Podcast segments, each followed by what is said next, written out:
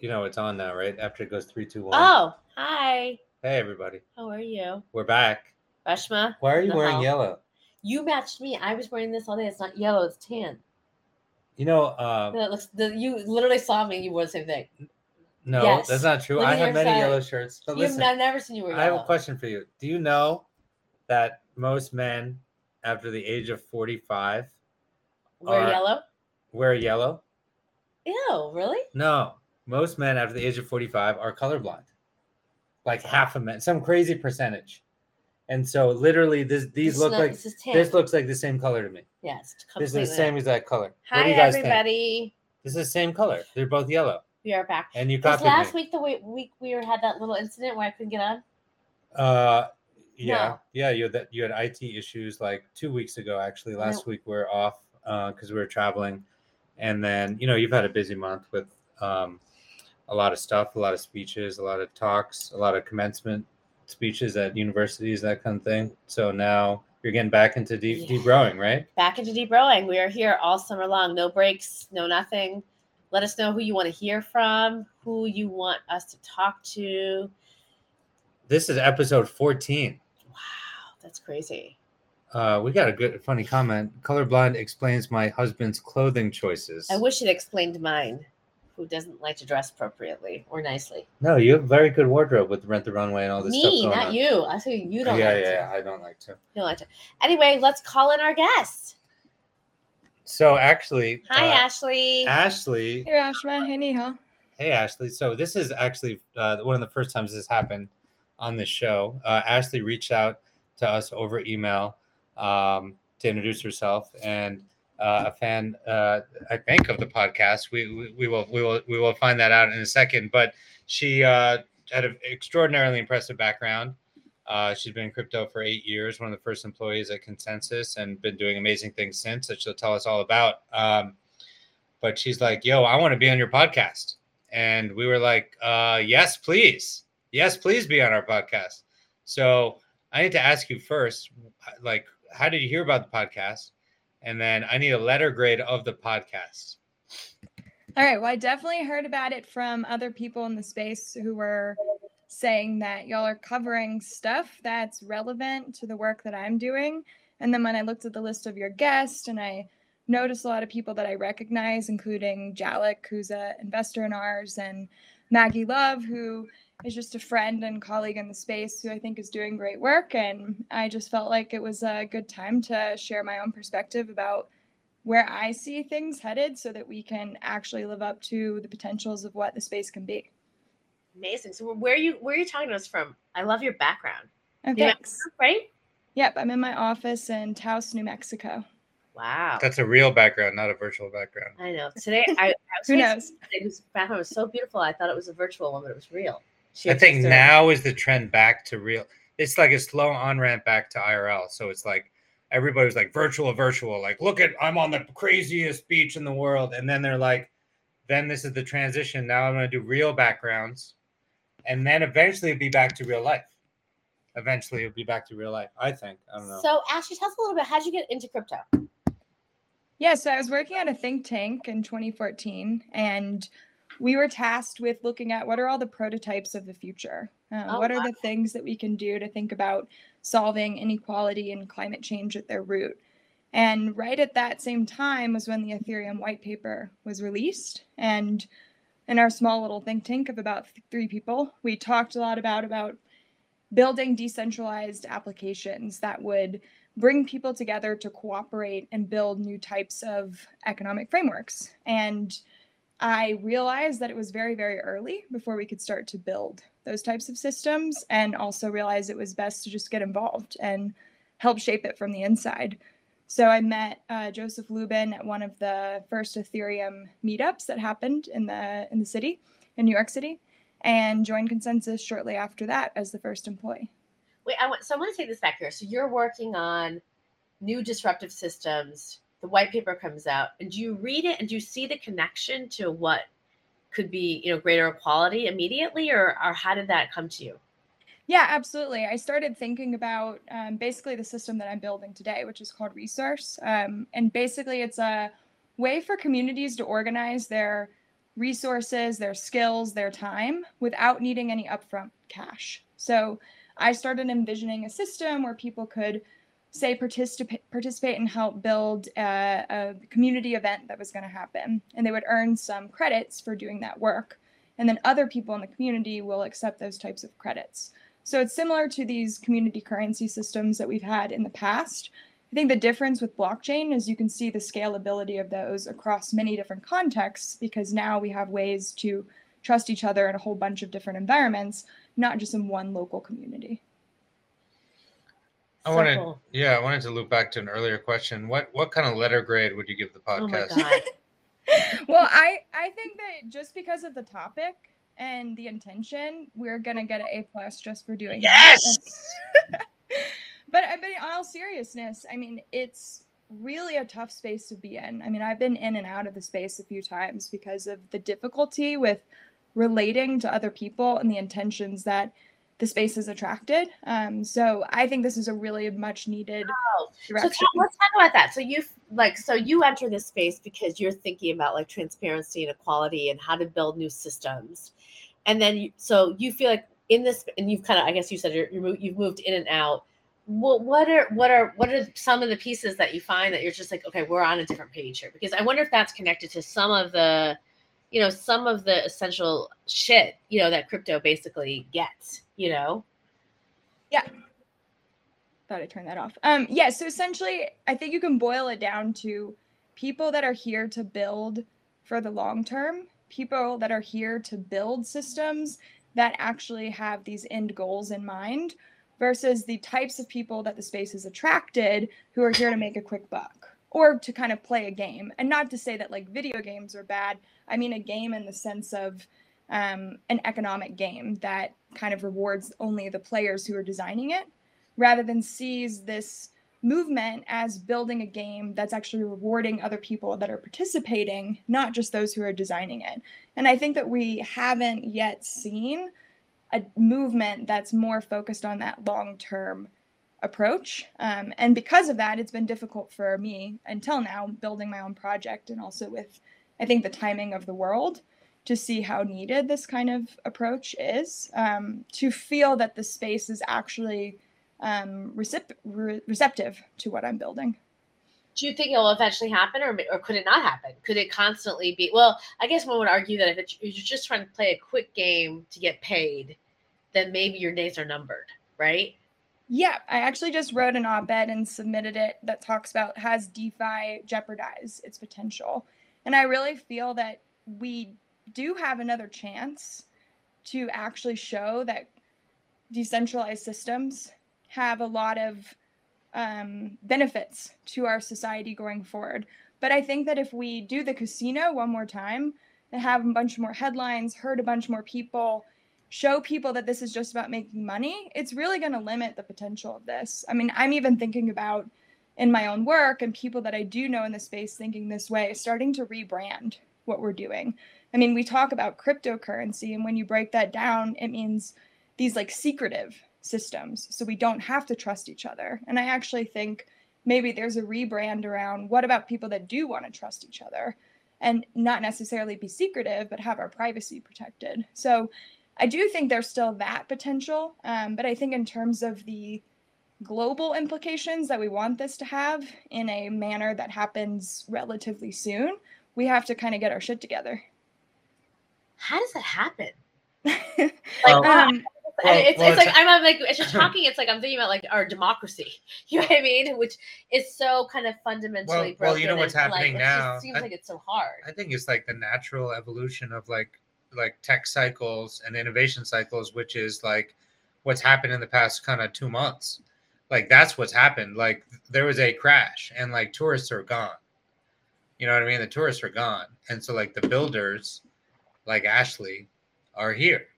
And like that's what will happen. Like the true founders and developers and builders of these innovation cycles, like don't leave. Like yeah. you know like they're they're here to stay here to stay and actually it's a much better time to build because there's a lot less noise and um right ashley i mean what do you think about like the current environment with uh, you know re- relative to what you're doing Well, I think to also, I'll answer that in a second, but to bring it back, how does it happen? I think Girls Who Code is a great example.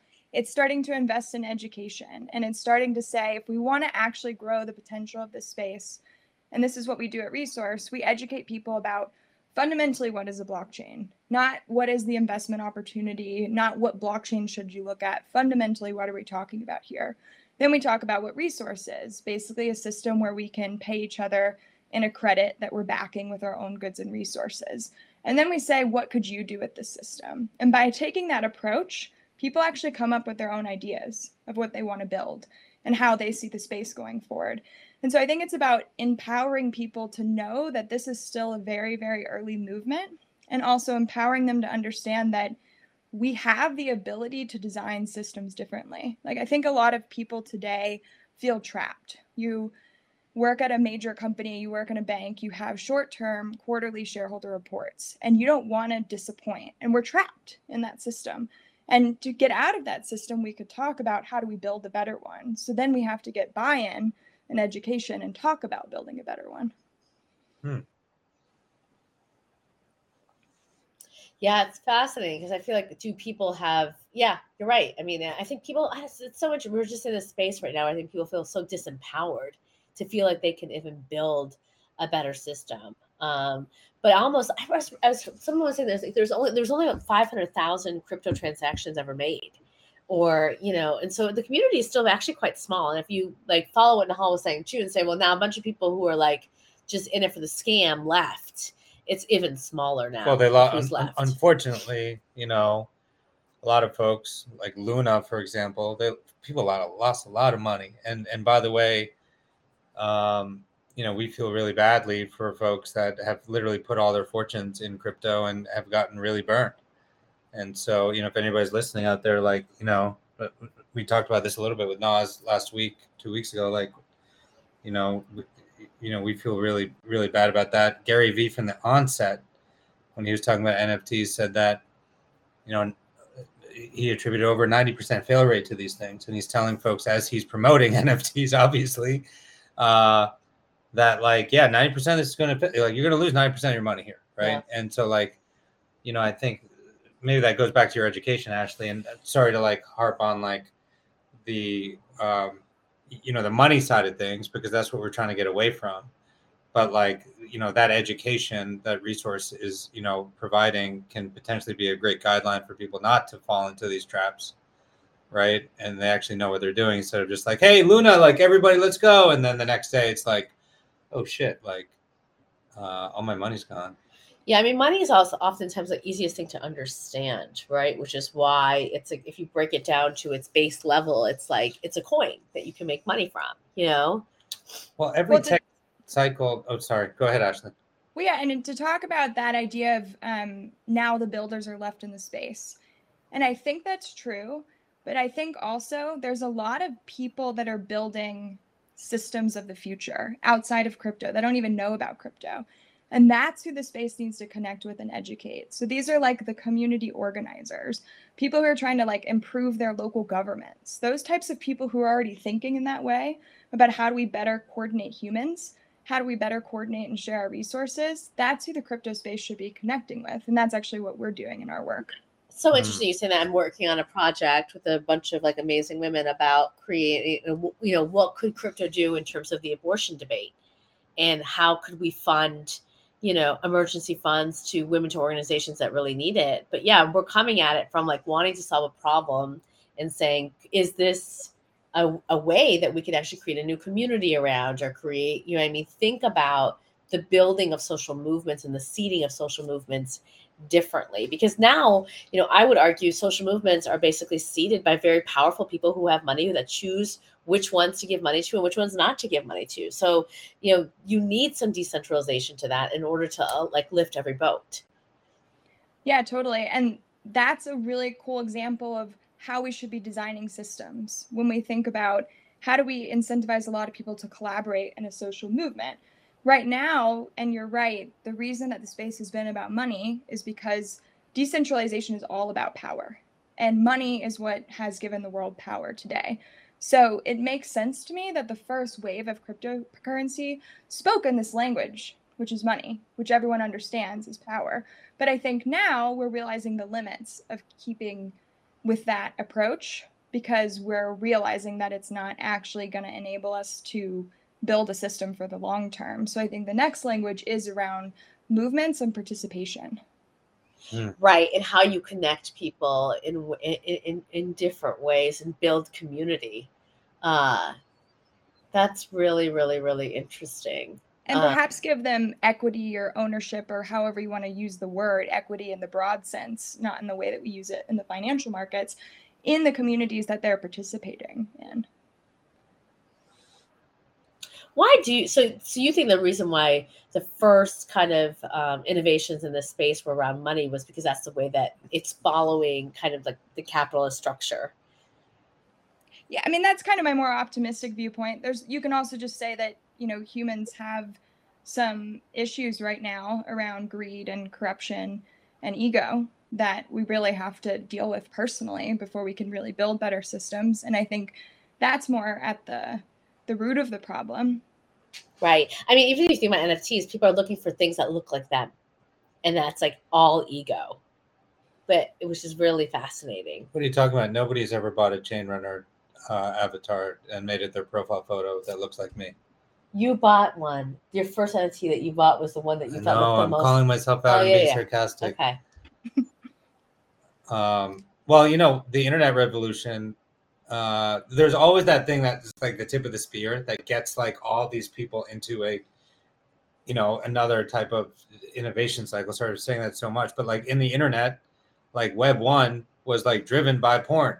It's like, oh my God, like, you know, great- and then by the way, like all of the, you know, literally cloud and, um, you know, systems of storage and like, you know, like BBSs that like modems that had to support the, the transfer of porn had to like get that pushed the, the cycle up like your 1200 baud modem, 2400 baud modem, 9600 baud modems because people wanted porn faster essentially. And that's what created like anyway, V1 of internet now obviously is a lot more than that, but there's that like one use case that like people are rushing towards where like, and so yeah, so for for crypto, it's It's- it, money. it, it's been it's been money, it's been gambling, and I think a lot of people have gotten burned on that. But like, but beyond that, you know, let's talk about Yeah. kind of, you know, blockchain as like a fundamental shift in computing, and maybe like Ashley parlay that into like what resource is doing. Yeah, Before- totally. Before you answer that, I would love to ask you a question. What do you make of the gleefulness and the downfall of crypto? Like I was watching, you know, the news and they're like, you know, these five celebrities were all about crypto and we've tried to get comment from them, but none of them, you know, so what what what what is it also about um the the the lack of desire about creating new systems? I think it's the hive mind mentality. I mean, I think the crypto space is very intoxicating, especially if you don't have a strong will around why you're there in the first place. And I think a lot of people came in the early wave when I joined that were more idealistic. And then very quickly, as there started to be this validation in the terms of dollar signs, it became difficult for people to adhere to those original motivations, then you had a lot more people coming in. And so the social aspect of the space formed around, you know, we're all going to make it. And that's still where we are today. And not to say that all of that is negative, because there are positive aspects of that that we want to apply to the future. Um, but I think that the reason it's become so ingrained is just because it's like any other movement, people kind of solidify around similar language, similar terminology, and it feels strange to be an outsider. Amazing. Now, Resource. resource, tell us everything about it. Yeah, so resource is, and it goes back to your questions before. I still think that the blockchain movement is about money. It's just about better money, and it's more about decentralized money. And so, what we've seen so far is that the way that you can participate in crypto, you either already have to kind of be an investor, you either already have to have some money to play with, uh, you have to have some time on your hands, you have to have some education experience, and then desire. Like, you have to have desire to want to think like a finance person. And there's a lot of people in the world that don't either have this time, don't have that experience, and also don't want to do that. They want to be an artist. They really don't want to think about finance. And so resource and really what I think how cryptocurrencies should be designed um, is bringing the benefits down to someone who just wants to use something and access the benefits and not think about how it works. So fundamentally, it's a mutual credit system. Mutual credit is say that all three of us are on the network. We don't have to have any cash to start. We just have to have our podcast hosting skills, um, our educational skills, um, our farming products that we have. And we each purchase from each other. And when we make a purchase, one of us goes in the negative, the person who purchased, and the other person who is providing the goods or services now has new currency. That currency gets minted or created at the point of the transaction. So it didn't exist before. And now the person who has the negative balance can pay that back when anyone else buys from them. So this is essentially a like future barter system, you could call it. So what's really cool about it is we can all pay each other in a stable currency, which we call the resource dollar. But again, we don't have to buy the resource dollar. We just have to start participating. Right. So like how okay, so this would work is like essentially you got podcast skills, Nihal's a photographer, I know how to write. And so you come to me and you say, Great, I'd like to buy your writing skills. I go in the negative, you get something uh, from me and and then well, you and go in the positive. If you I go in the positive. So now, right, I go in the positive. You then get to use my writing skills or whatever, right? I, I do something for you. Uh, and now how do I go? How do I how do I use that? So then you would use that if say um Nihal had some groceries that you wanted right. to buy from. And so you could use that currency in that way. So essentially, rather than going to get a loan from the bank, we're getting a loan from a community that's offering goods and services to each other. That's amazing. And then you have your own um, token. Yeah. Right? So we and we call this a stable. coin. Yeah, we call it a stable credit rather than a stable coin because stable coin implies that it's um, backed in a certain way. Ours are actually backed by the users of the system who are backing it with their own products and services how do you um, validate the products and services? Yeah, so we have a application process, which currently we, the core team, set up, um, and basically it's very simple.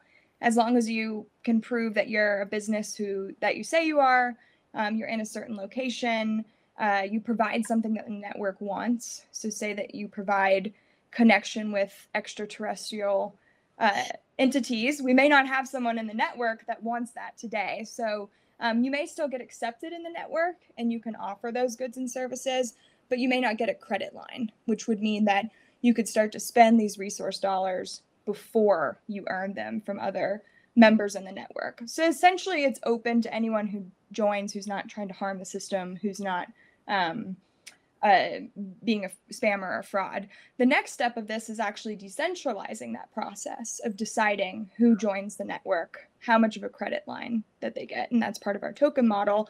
Um, but ultimately, this is an open source platform that anyone will be able to take and create their own sort of version of this.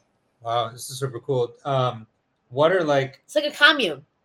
I mean, well, it could be, or, you, you could make it a dictatorship style too. It's really up to the person who's using the code. Um, but I think it's more like I think of it as combining the yeah. It's it's Adam Neumann. We're watching We Crash. Yeah. We're a little bit late to the party, but like that's his whole WeWork kind of. It's vision. a kibbutz. we call it like upcycled capitalism because it's not. Uh, it's not socialist in the sense that everybody's kind of getting the same yeah. you still have market dynamics. So yeah. you could still could have someone who has a something that everybody wants, and that yeah. person who would have the most powerful good. Right? Is this working? And is it happening live? I yeah, yeah. What's kind of the traction? Can, can I apply? And, Are there people? And, and, yeah. and the, and the com- most common like transactions in the barter. Yep. So the most common transactions are groceries. That's but that's actually a good thing because that's supporting our local food systems, which is what we want. Um, we launched in Asheville, North Carolina last summer. Now, someone has launched a network in Austin, Texas, uh, Chattanooga, Tennessee, and we have a few other places that are just about to get going. Um, there's about 425 businesses that I looked at today. Um, and one of the things that people are using it for is actually giving their employees resource dollars. So then the re- the employees use those resource dollars to cover additional basic needs, uh, groceries, childcare, cleaning services, um, which are a way for then the employer to raise wages in a time where we are experiencing a lot of economic difficulty, especially for small businesses, who's our target audience. Can you give us like a typical a use case then? Like walk walk people through it. Yeah. So uh, say that you're a local grocery store. You join Resource, you would get a credit line, and maybe you make some sales that day where someone in the community finds out that you're on Resource now, and they send you resource dollars that um, they they can then use at your grocery store. The grocery store can then use those resource dollars and give them to their employees each month, which effectively is raising their wages as a way to essentially barter on credit for those um, wage raise. That they can use whatever they want. Yeah, exactly. papers, whatever. That's it. So interesting. Yeah, it's very cool. And uh, who's running resources? Just uh, how many folks on the team? And um, you started it last summer. Are you guys uh, funded?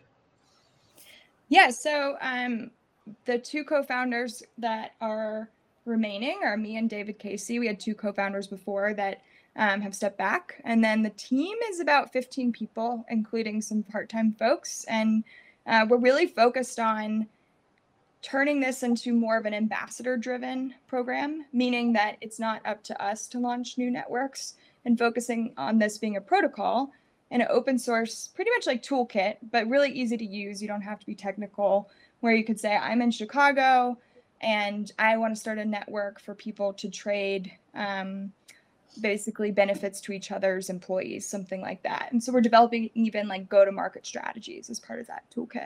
How do you make money on that? Or is that even like a, I know we- we've been talking about a lot different money topics today, cryp- cryptocurrency, but like, is that a, you know, KPI for you? And like, like, are you in the middle of the transaction basically? Yeah, I guess I so and then you asked if we were funded. So yeah, we did raise investment over the last couple years, um, and then we do have a live token. So the token basically represents being able to collect transaction fees from the network from people who are accessing credit. So going back to that model of say that all of us are swapping credit amongst each other, but we're not finance people, so we don't really know how to do things like evaluate risk. So in the background, there are these people who are basically staking which means locking up some capital to say, I think this business should be able to have a credit line of this. Um, but it's only about like 10 to 20% of the actual credit line that the business is earning, which is why this is more uh, democratizing the access to credit.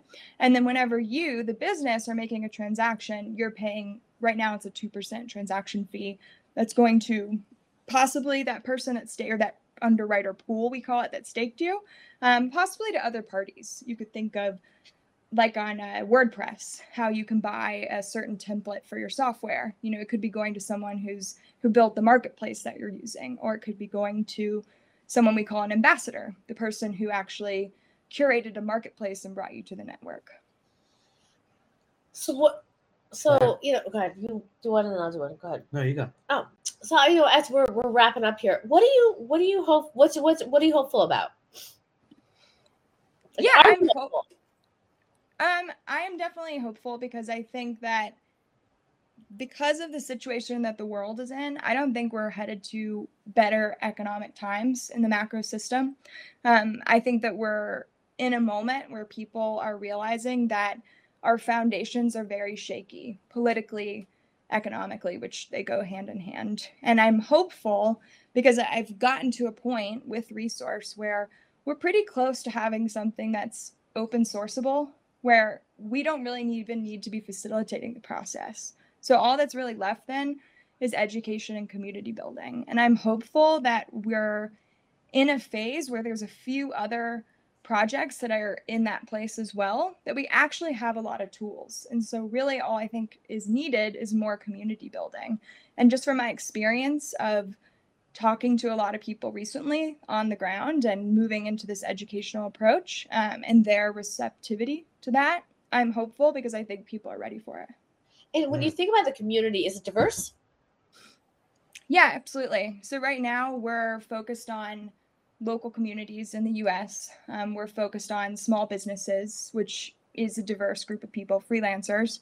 Um, next year, we really want to help launch a market in Kenya um, because that's a really exciting place for us to explore. Actually, how do you finance infrastructure when Yeah. you don't have a functioning government uh, developing infrastructure in certain locations? Uh, but ultimately, like I said, the community, in my mind, will come from partnering with other ex- existing communities that want to then bring something like this to their network. I, I want to connect you, by the way, with um, with Shivani and Ajay Rajani at Tala T A L A, which uh, it's an incredible company in LA that you know started out by essentially assessing and giving credit to the unbanked. Yeah. You know, in various parts of the world, uh, started in parts of Africa, Philippines, India. Um, but I think there could be something interesting there where you could tap into their community and, and maybe What- they could even help promote Yeah. resources. There's a lot to learn from that from that whole like um, credit from the unbanked.